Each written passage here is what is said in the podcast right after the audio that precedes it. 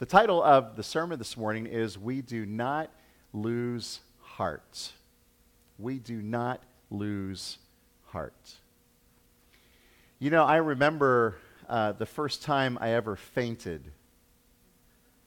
Uh, it was shortly after we moved to Indianapolis, and we decided to get a gym membership.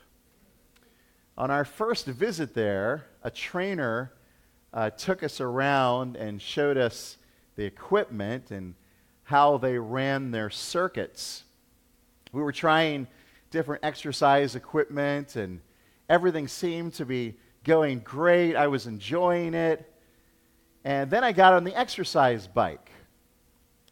And I started pedaling faster and faster. I was loving it. All of a sudden, I hear a ringing in my ear, which kept getting louder and louder. I commented to my wife and the trainer that I was hearing a ringing. The next thing I know, I'm on my back on the floor of the room, having passed out and fallen off the bike backwards. While the trainer was afraid that I had a heart condition, it turned out that my sugar was very high. I had type 2 diabetes. And that's how I found out about it. My life changed because I fainted that day. You know, the word, word that Paul uses in verse 1 for lose heart is literally the word fainting. Of course, he's not talking about a medical condition or a physical passing out. He's talking about a person who might become depressed to the point of giving up. A good modern world, word for that might be burnout. Have you ever been there? As you look around the world, you see what's happening in society after society. As you look at the spiritual darkness in our land, which seems to get deeper by the day, are you sometimes tempted to lose heart? To stop trying so hard to be faithful? To share the good news? To live a holy life? Has the thought crossed your mind to just throw in the towel and give in to your lusts and your greed, all your desires? Just have some fun for a change. Fit in with your coworkers instead of sticking out like a sore thumb. After all, are you really making any difference anywhere? Do you think Paul was ever tempted in that way? He certainly lived in an era of darkness and oppression from government, from the religious establishment, from false teachers and even from coworkers sometimes. He knew a level of persecution that none of us have ever experienced. How many more beatings could he endure? How many more stonings? How many more jail cells? He certainly had reason to lose heart, didn't he? But that's not what verse 1 says, is it? In fact, Paul says the exact opposite. We do not lose heart. And in the following verses, he explains that statement to us so that we also will not lose heart. Will not get so discouraged that we quit on Christ and the mission that he's given to us. So, before jumping into these verses this morning, let's do a quick review of where we are in this letter. Paul has delayed his return to Corinth, as he said he would do return at the end of his first letter. He sent a messenger named Titus to Corinth to see how the church had responded to his severe letter that he had sent them, one that is not recorded for us in the Bible, but a, a, a letter where he obviously admonished the people strongly, confronted what they were doing as a church. And Titus came back with a fairly encouraging report. He gave it to Paul. Paul was probably at Philippi when he received that report from Titus. The people responded well to his letter. And overall, they were doing all right. Except now, false teachers have come in with letters of recommendation. And the false teachers are trying to undermine Paul's credibility in order to promote themselves to the people and get their backing. Paul's response you remember what he said? I don't need letters of recommendation like, like these people pretend to have, because you, the Corinthians, are my letter of recommendation. Through my preaching, the Spirit of God did a wonderful work in your hearts, and that's all the commendation I need. Paul went on in chapter 3 to describe the difference between the old covenant written on stone with the new covenant written on our hearts. He explained that the glory of the new covenant far exceeded the glory of the old covenant. And that glorious ministry is the one he will pursue and give his life to. So I want to look at these three pairs of verses this morning in more detail and see what Paul means by we do not lose hearts. Three things, three pairs of verses.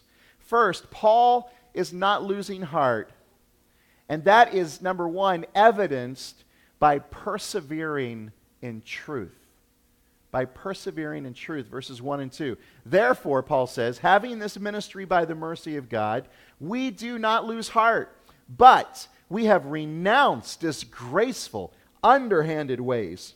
We refuse to practice cunning or to tamper with God's word, but by the open statement of the truth, we would commend ourselves to everyone's conscience in the sight of God. Look at the beginning of the verse. Paul first connects this section with the earlier section we finished back in November in chapter 3 by telling us that what he's talking about is that glorious ministry that he just described. A ministry that comes by God's mercy, not by our own doing. What, when Paul writes here, we have renounced disgraceful, underhanded ways in verse 2, he's, he's probably referring directly to the false teachers and secondarily defending his own ministry. He's referring to them because the false teachers always behave in such a way, and they do today too. They always behave in such a way that they are doing disgraceful, shameful things in underhanded or secret ways. Now, this might seem to be in contrast to our society today because if you open your eyes and look around, you see disgraceful, shameful things being done openly and proudly without any shame or disgrace associated with their sinful behavior.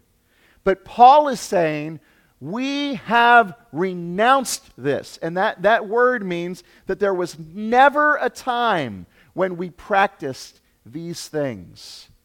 Paul wasn't saying one thing in public and doing another in private, like the false teachers of his day and our day do. He goes on to further describe his opponents, defend his ministry, by saying he does not engage in cunning or tampering with God's word. The word cunning here could be translated trickery. It, it literally means ready to do anything bad. It, it's the old saying, the end justifies the means. So if we can just, for example, if we can just get a person to pray these words, it doesn't really matter if we've shared the gospel faithfully or fully. This was something called easy believism. And it was something that was modeled in our day pretty heavily by a large influential church and college in actually northern Indiana several decades ago. You would hear things in church meetings like, listen to how many people accepted, accepted Christ this week. It's amazing. Hundreds and hundreds of people. But people were literally just repeating words that they were told to say in a rapid pace. Now, could somebody be converted in that way? Maybe, but highly unlikely because the Bible tells us in Romans 10 17, faith comes from hearing the word of God. And if the unbeliever is not told the truth from God's word about their sin, about its penalty, and the sacrifice of Jesus on the cross and in his resurrection, they will never truly be able to express faith in Jesus Christ. No trickery, Paul says. No deceit. And no tampering. The word tamper in our text comes from a word that means bait, as used in fishing. All you fishermen know full well what this is about. You know what the bait does it, it alters the appearance of the deadly hook so that the fish will bite. Paul says we refuse to bait people by altering, by changing, by watering down the Word of God, by making it say what we want it to say, or by watering its message down to be less offensive to other people. Paul had said something similar uh, to this back in chapter 2, verse 17, where he said, For we are not like so many peddlers of God's word but as men of sincerity, as commissioned by God, in the sight of God, we speak in Christ. But, brothers and sisters, if you look around at quote unquote churches in the 21st century, all around us, you will find quote unquote preachers who do exactly this, who don't talk about sin, who don't talk about the holiness of God, who never mention hell, who don't talk about denying oneself or taking up a cross to follow Jesus. They talk about how to be more successful in life, how to be wealthy and healthy, how they have power to name it and claim it. Why? Because it attracts crowds. Because they want people to be comfortable, not offended. They want to trick them, they want to bait them into following their false gospels and into filling their pockets with money and satisfying their lusts for power and self glory. Paul says, We have never and we will never do these things. And in contrast to that, Paul goes on, but by the open statement of the truth, in contrast to trickery, to watering down the Word of God, we simply put on display the Word itself, the truth itself, without embellishment, without watering it down, without bait and switch, and without trickery of any kind. We tell it like it is. Better, we let God speak instead of ourselves. Now, that doesn't mean we go around being jerks and telling people the raw truth of the scripture in an offensive way. There are plenty of those people in the world, too. Paul's not detailing here how he communicates the truth when it comes to his compassion for people. As we read in his letters, often communicating the truth in tears his purpose here, however, in these first couple verses, is to say, He has not lost heart in ministry. And you will see that evidenced in his faithfulness to the truth, to the Word of God. Heather Hills, we must also have such a confidence in our message that we will never resort to trickery or watering it down for the sake of numbers or prestige or bigger buildings or bigger budgets. This glorious ministry doesn't need it. The power is in the Word. And you must believe that with all your hearts. And this open, clear, full, candid display of the truth of God's Word is another commendation letter that Paul sends, with God as his judge, to the conscience of every person he ministers to. Look at the end of that verse. We would commend ourselves to everyone's conscience in the sight of God. Let's look quickly now at a second truth that Paul gives us. He does not lose heart, secondly, despite the blinding of the enemy. Verses 3 and 4. And even if our gospel is veiled, it is veiled to those who are perishing. In their case, the God of this world has blinded the minds of the unbelievers to keep them from seeing the light of the gospel of the glory of Christ, who is the image of God. Even if we were to use tricks or manipulation, it won't do any good. Not really. We could get people to say things, easy believism, pray a prayer, mimic what we tell them to, manipulate them, trick them, water down the Word of God. But even if we do that, we have a huge problem. The problem is found in the heart of the unbeliever and in the work of Satan. Now, with regard to the heart of an unbeliever, Paul reminds us here that the gospel is veiled to those who are perishing. They have no saving understanding of the gospel as an unbeliever. Paul had told them this in his first letter back in 1 Corinthians 1:18 that the word of the cross is folly, foolishness to those who are perishing. And he wrote to the Ephesians that before salvation they were quote dead in their trespasses, Ephesians 2:5. You can try to trick them. You can try to manipulate them. You can try to please them and control them.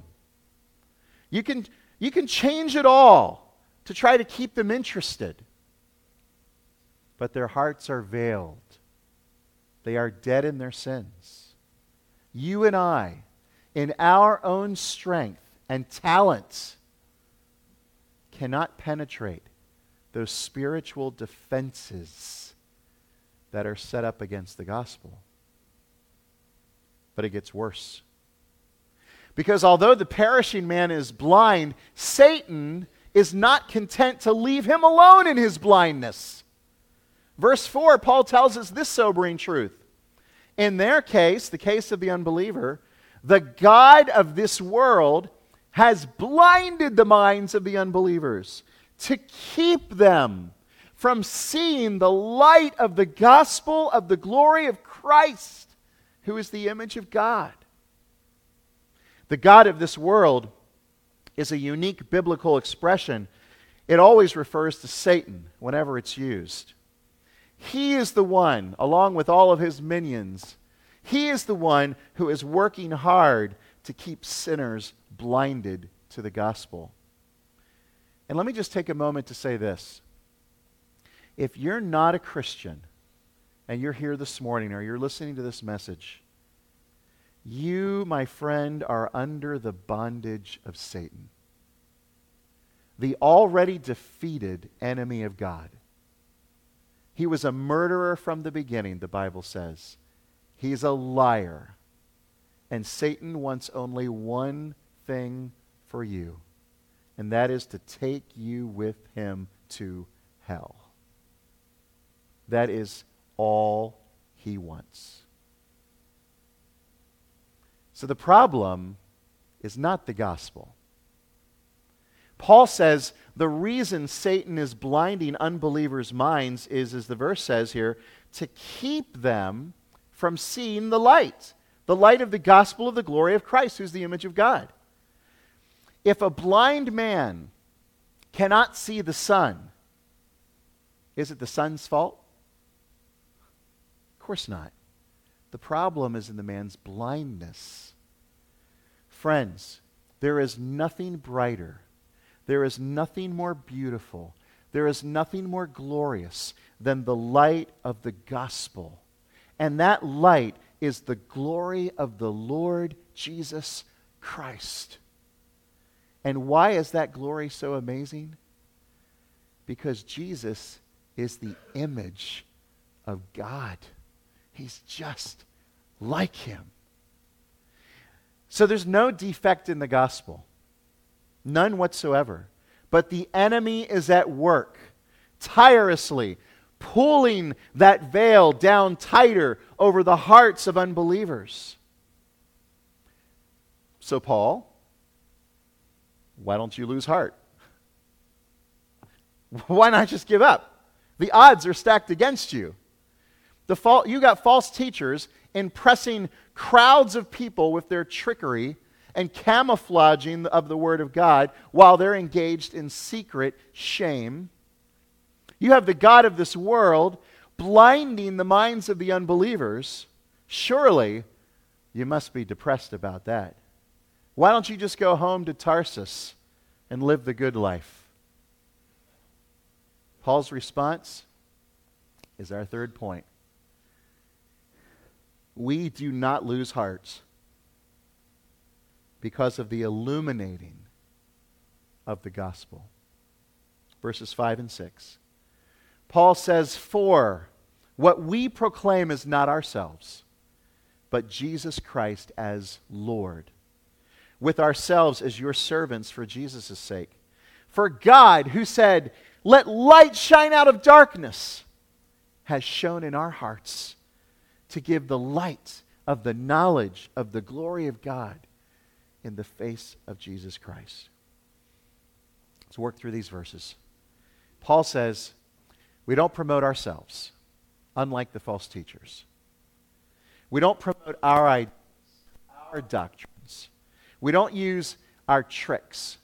We have one great focus, and that is Jesus Christ as Lord. And when we see this expression in the New Testament, you see it several places. This is a confession of faith in the risen Lord Jesus, who has ascended to the right hand of God in heaven. Jesus Christ is Lord. This is what Christians confess when they are saved according to Romans 10:13. If you call on Jesus is Lord, you will be saved. This is the content of the gospel that Paul preaches and that we also preach to the world. Your message, Christian, when you leave this place and go out into the world Monday, Tuesday, Wednesday, Thursday, Friday, Saturday, before you come back here again to this sheltered place where we love Jesus and worship Him together, when you are out among the world, among unbelievers who have been veiled by the blinding of Satan, Your message is very simple Jesus Christ is Lord. That's your message in the nutshell that it is. Now, to confess that Jesus is Lord, Paul goes on, is to say to other Christians, I am your slave. This leaves no room for the self seeking false teachers who wanted their followers to serve them. Rather, Paul sees the lordship of Jesus transforming his people into glad servants of each other. We put, we put others' needs above our own. This was the testimony of Jesus himself. Do you remember when he spoke to his disciples in the upper room in John 13? He said, By this all people will know that you are my disciples, my followers if you have love for one another. Later in chapter 12 of 2 Corinthians, Paul will tell the Corinthians this I will most gladly spend and be spent for your souls. And that's the attitude we all should have because of Jesus' lordship of our lives. We serve one another, we put each other above ourselves. And then we come to this last verse in our text, this Lord's Day, and it's one of my favorites in all the Scripture. For God, who said, Let light shine out of darkness, has shone in our hearts to give the light of the knowledge of the glory of God in the face of Jesus Christ. Let me give you four thoughts here on this verse before we sing together and move into our time of communion. First, Paul is obviously pointing us somewhere, isn't he? Where is he pointing us? Back to the beginning. Back to Genesis chapter 1, right? This is the first day of creation. This is the beginning of everything new. There was only darkness, right? In the beginning. Genesis 1. God spoke, light appeared. A profound miracle. Second, Paul's showing us here a parallel between the first day of creation and the first day of a new believer's life. At that very moment when God speaks to you through His Word, everything becomes new. Light floods into a heart that was veiled with the darkness of sin and Satan, and a profound miracle occurs. God speaks, and light appears in you. Third, I think Paul is giving a personal testimony here, too. Did you notice that he says, God has shone in our hearts? Was Paul remembering here the light that shined down on him on that road to Damascus? We can't be sure. But Paul certainly shares in the miracle of conversion, of salvation, of forgiveness, of eternal life, of faith in the risen Lord, Jesus the Christ. As the praise team comes back to the front and our deacons come to the front to prepare to serve communion to us, let me share the fourth thought from this last verse in closing. You remember back in chapter 3, Paul was reminding us of what happened with Moses on Mount Sinai back in Exodus 34. Do you remember any of that? The veiling and all that? Moses wanted to see God's glory. Do you remember? So God put him on the top of Mount Sinai, he put him in a crevice in the rock of that mountain, and he, he allowed him to see his back pass by him. And that was so powerful of an experience for Moses that he came down off the mountain. His face was glowing with the glory of God to the extent that he had to put a veil on. Remember? And Paul refers to this at the end of chapter 3. Notice the end of verse 6 here in our text, where we get to experience something even greater than Moses. Moses couldn't see God face to face, or he would die. But we do. We see the glory of God in the face of Jesus Christ. When he walked on this earth, John recorded in his gospel in chapter 1 we have seen his glory. And in a spiritual sense, all of us, just like Paul, have been shined on by the light of the glory of God. To see Jesus as he truly is the Lord of all, the Savior of all the world. Our spiritual blindness has lifted the veil has been rent in two. And the gospel has made us a new creation. Not because of Paul, but because God spoke and glory filled your soul. As John Newton wrote, Amazing grace. How sweet the sound that saved a wretch like me. I once was lost, but now am found, was blind, but now I see. As we come to the Lord's table, let's stand together. Let's respond to God's word preached today in singing a song of heaven, a song based on Revelation 5, a song that exalts no one but Jesus because he is worthy of it. Let's stand together.